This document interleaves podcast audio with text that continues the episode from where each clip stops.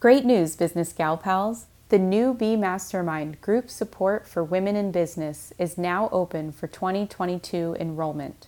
Everyone who signs up before this Sunday will receive a free digital copy of my best selling title, Manifest Success How to Shut Out the Noise and Transform Your Big Idea into a Business You Love.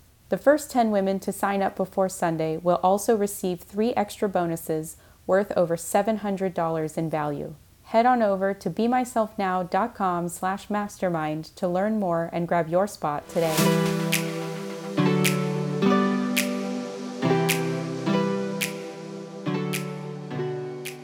Hey, business gal pals, welcome back. This week, I am talking with Alexis Perry about making decisions as a business owner.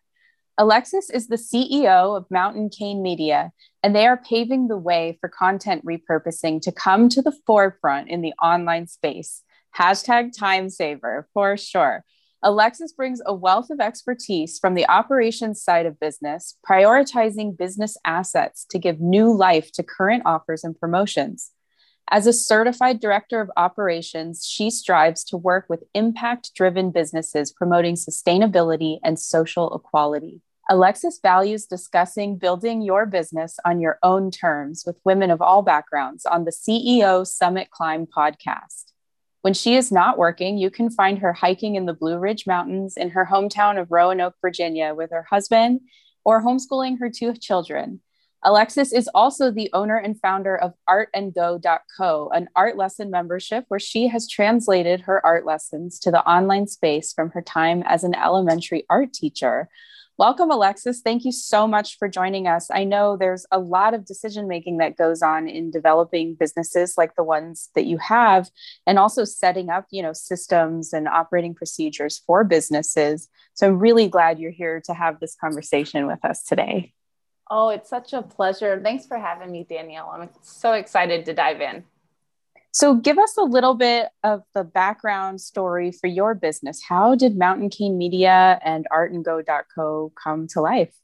Yeah, I'd love to. Thanks for asking. So, Mountain Cane Media um, kind of evolved accidentally, right? I think um, as an entrepreneur, so many of us find ourselves as accidental entrepreneurs. And that was very much the case with me. So I was an elementary arts teacher, the unconventional sort. Um, and I did, I decided I didn't love teaching and didn't spend a lot of time in that space, not because I didn't love teaching, but because I don't like getting up early, if we're going to be honest there.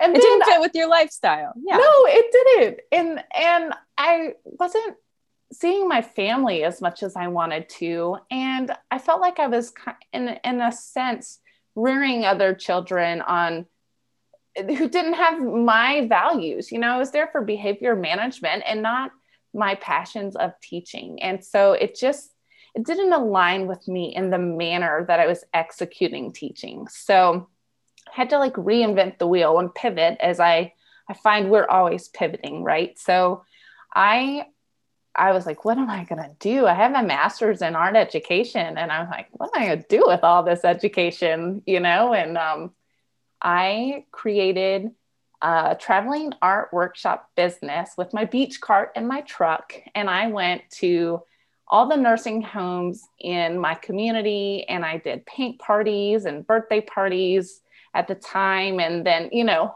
all the things. And um, I loved that. I did it for a long time, which was like a year because it felt so long. But being a teacher and not being of the business mind at that time, I did not set myself up sustainably to keep doing it. Right.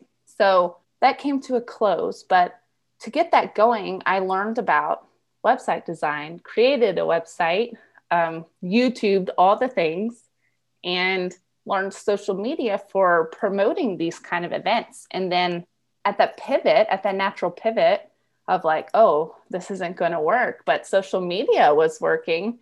Let's figure that out. And so then Learner of Life went back to online school, right, to learn how to do digital marketing. And um, I've fallen in love with the space. And then Mountain Cane Media was created uh, I was like, I'm gonna do this, and what am I gonna what am I going to call this new venture?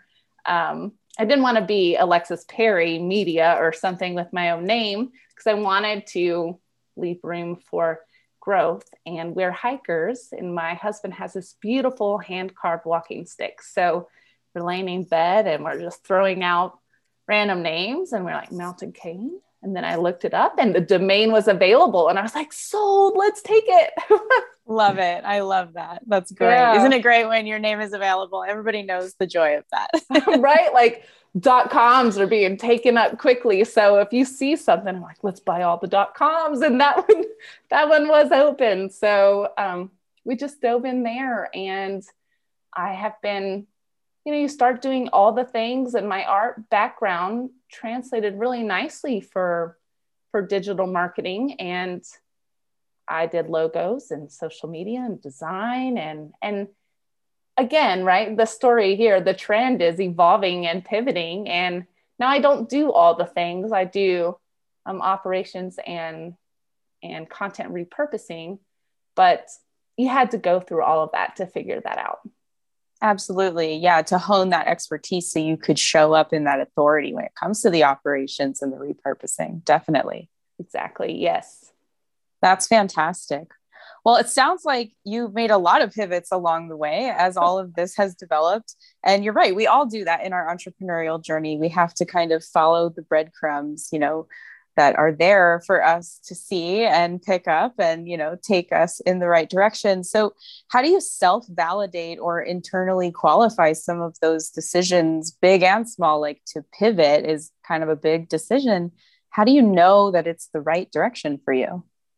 Oh that's heavy right? Um, i'm not sure you always know but i do think that definitely trial and error right? Like my art workshops it was i was doing and trying and failing and doing again right? And so um, that was kind of my own reflection at the time but i've since learned that that is still an appropriate manner. However now i've i have involved community with my trial and error and that is a really great way for me to um, pivot grow learn reflect, refine, figure out things for myself, but then get get the feedback of people that I have connected with and then I've formed a relationship with and I trust because they're also making their own pivots and their own, you know, small steps forward.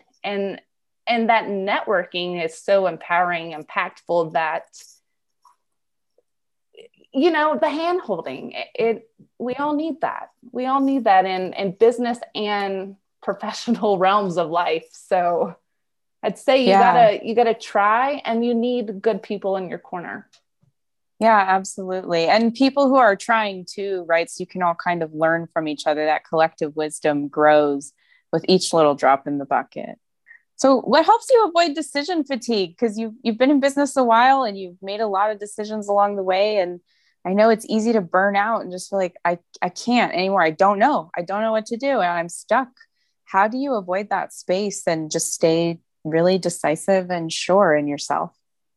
Oh, um, also, I'm not sure. I always avoid decision fatigue, but I have been learning through some of these community efforts some self care techniques that one, I'm really finding help. I know I've been in a house in a pandemic for a year and a half, like many others, right? And and so I stopped exercising and, and putting myself first in that realm. And I've picked that back up. And that really, for me, um, helps tremendously. But I also, you know, being a mom, wife, business owner, and homeschooler, I found that systems and operations really help me thrive to get all these things done. And that's now why I offer it as a service because I love it so. But it, it's the way to make the needle move forward. And so I don't have to make as many decisions. I've got a, a list of you know daily recurring things that just have to be done or then a list of maybe five priorities that aren't daily recurring but they're milestones i have set for completion for the day Uh, we hope to get done. And then I also, I'm not a great time blocker. I think it's great in in theory, but you know, with the kids, we're pivoting daily with whatever is is going on many there. times a day. Yeah. Right. so I've I've learned that time blocking doesn't work for me, but I love to have themed days actually. And so I take my calls on I was only doing my calls for the last year on Tuesdays and Thursdays, but then I was trying to make that work and it wasn't working with our new homeschool schedule this year.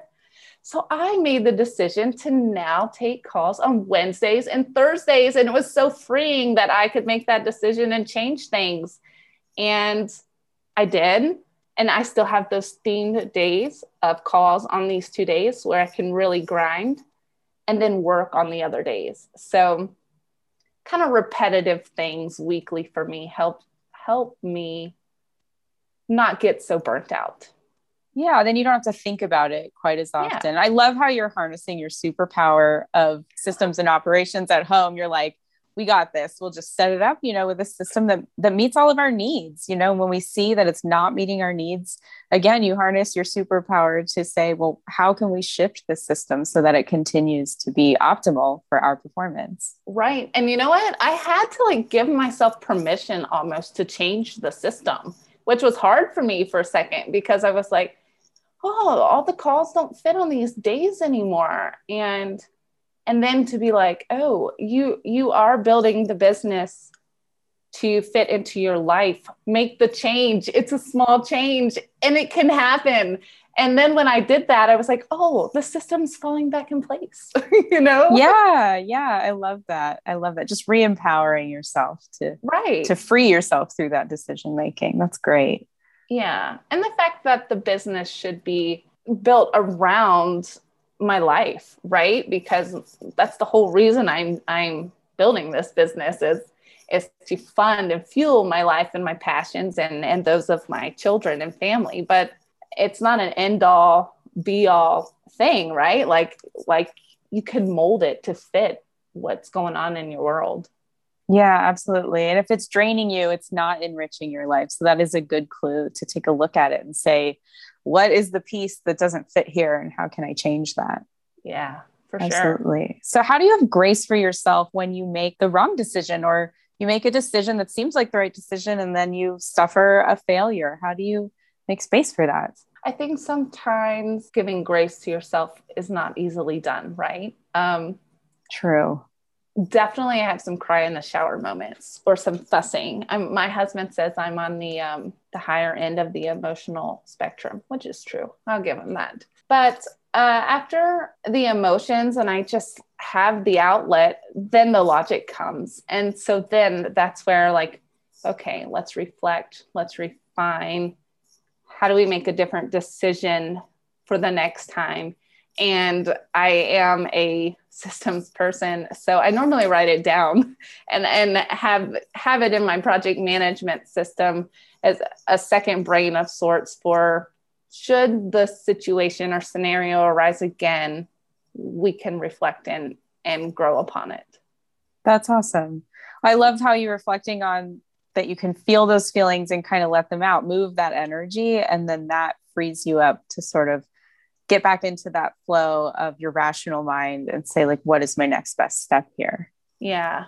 Yeah. That's i think it's fantastic. it's okay to feel you know? I mean absolutely. we need to absolutely. embrace that. And yeah and i think often you know highly sensitive people are common entrepreneurs because we need a safer space in terms of our working everyday life. We need it to fit into our life a little bit better. And we also we have this drive to reach out and touch people, I think, in a unique way because we know what it is to feel all of these things so deeply. Um, so yeah. there's a beauty in allowing that. Yeah, no doubt. Entrepreneurship is not for the faint of heart at all. for no. sure. no, not at all. you got to be ready to to hang in there definitely. Oh yeah. Keep making those decisions when it gets hard and it gets emotional and it gets scary. Yeah, well, you know, I mean, none of my friends are entrepreneurs. I mean, now I have friends on the um, online space, you know, that I've grown to love and care for and, and connect with daily. But you know, my family and friends before this time aren't entrepreneurs. And so they don't they don't understand the the drive or the the constant work or or thriving and because you're working, it's not a to get paid, I must work, you know? right. It's so. not this burden to get away from. It's a true avenue. I think we've talked about this before, a true avenue for self-expression. And yeah. And there's a real uplifting, empowering sense to feeling good about putting yourself out into the world in that way. Oh, definitely. Definitely. So, what are some of the tough decisions you've had to make as a business owner as you've gone on this journey? I have learned that you know, the time when I'm getting started, I was getting started right. You just went on the job so you can can fund your family and your lifestyle, right? But I've learned that even through all the jobs with all the people, they're not all for me and I'm not for them. And so that has been something tougher decisions, right? Because you don't always find out that this person who you might feel is your ideal client is really not, and that you do not align with their values. And so, making decisions for me or value based decisions of ending that client relationship, while it might be fruitful on the front end, it is not benefiting my value system or aligning with my heart right? And so that has been hard to to say and to notice those flags later than i would have liked to right? To let that go and to to say no sometimes even though it feels so good when you finally say no to say no when you want the job or you want the income that it can provide for you it can be hard but so worth it when you do yeah, there's really nothing more empowering than drawing your own boundaries that are value based, definitely. Yeah. So, how do you get in touch with your values? How do you know what your values are? Like, what, what did that process look like for you? Great question. And it's actually something I had never done before. And I didn't realize the power in doing that work. And now I suggest it to everyone because it just was so eye opening and gave me clarity in in who I want to work with, who I want to serve, and who I want to repel, right? So I think I talk about this often. But I did the director of operations class with Natalie Gingrich, and it was just phenomenal. It was life changing. And she, you know, it spoke so nicely to my love language of work and gave us all homework. And it was to write our mission, vision, and values. And I didn't come from corporate background. So I think that is something that um, may be common in that space, but for me, very new. And, you know, you can, it's different when you like talk about, okay, this is my vision, this is why I'm doing this business. You know, like a, having a conversation with you, and I can tell you my reasons why, but to write it down and to like dive into that work was just transformational. And now I am realizing it comes out and it appears in, in my own content, my own marketing. And now that's how I want to work with clients. Like I, I must know their mission, vision, and values before I can work for them, before I can partner and I do content repurposing, but I need to know what content I'm repurposing. Why am I doing this? What is your mission? Who are you serving? Do I align with that? And if I do, it's a super powerful connection with me to help you get your message out there. So it's just transformational work to do. And I love how you reflected on needing to align your values with those of your clients. So I think that is so true when we don't match up then we're we're like what am i really uplifting here through the work that i'm doing what are the messages that i'm spreading through the energy that i'm putting into the world and you have to feel good about that. And when you do it will reach so many more people of the right oh, yeah. people right? And it'll be so much more powerful definitely. So it yeah. wouldn't serve the client either. For you to maintain that relationship the power in that no is serving them as much as it is serving you as well. Yeah you're spot on there. Well thank you so much alexis. There's so much wisdom here. I'd love to wrap it up with a favorite business hack of yours or a bit of advice that you have for business gal pals out there, business or life related? So, a business hack would be mute your notifications. That really helps me get stuff done like on my phone and on my computer when we have stuff to do and it's time to work. Just turn everything off and be in the moment. Like be present now, right? And um, and uh, I have a personal hack for the moms out there in my homeschooling world, and I've just implemented this, and it's changing my life because my kids love snacks, right? Like what kids don't, and um, they ask all the time. So I started making party platters, is what we call them in our home. And, you know, pre COVID, should you have guests over and you might have just this nice big platter and you would serve fruit and snacks and all the things there? Well, we're doing that. And I'm doing it daily in the morning.